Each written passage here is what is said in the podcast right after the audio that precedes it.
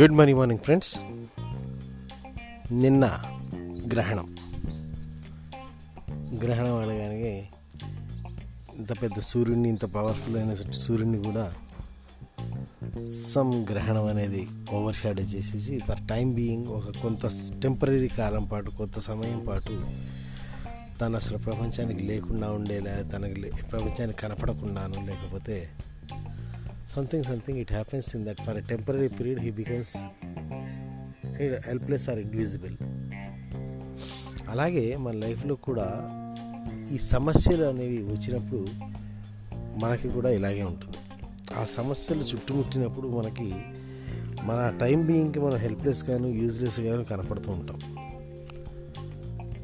అయితే ఆ టైంలో మీరు గుర్తుపెట్టుకోవాల్సిన విషయం ఏంటంటే, జీవితంలో ఏ సమస్య కూడా జీవితం కన్నా పెద్దది కాదు. జీవితంలో ఏ సమస్య కూడా జీవితం కన్నా పెద్దది కాదు.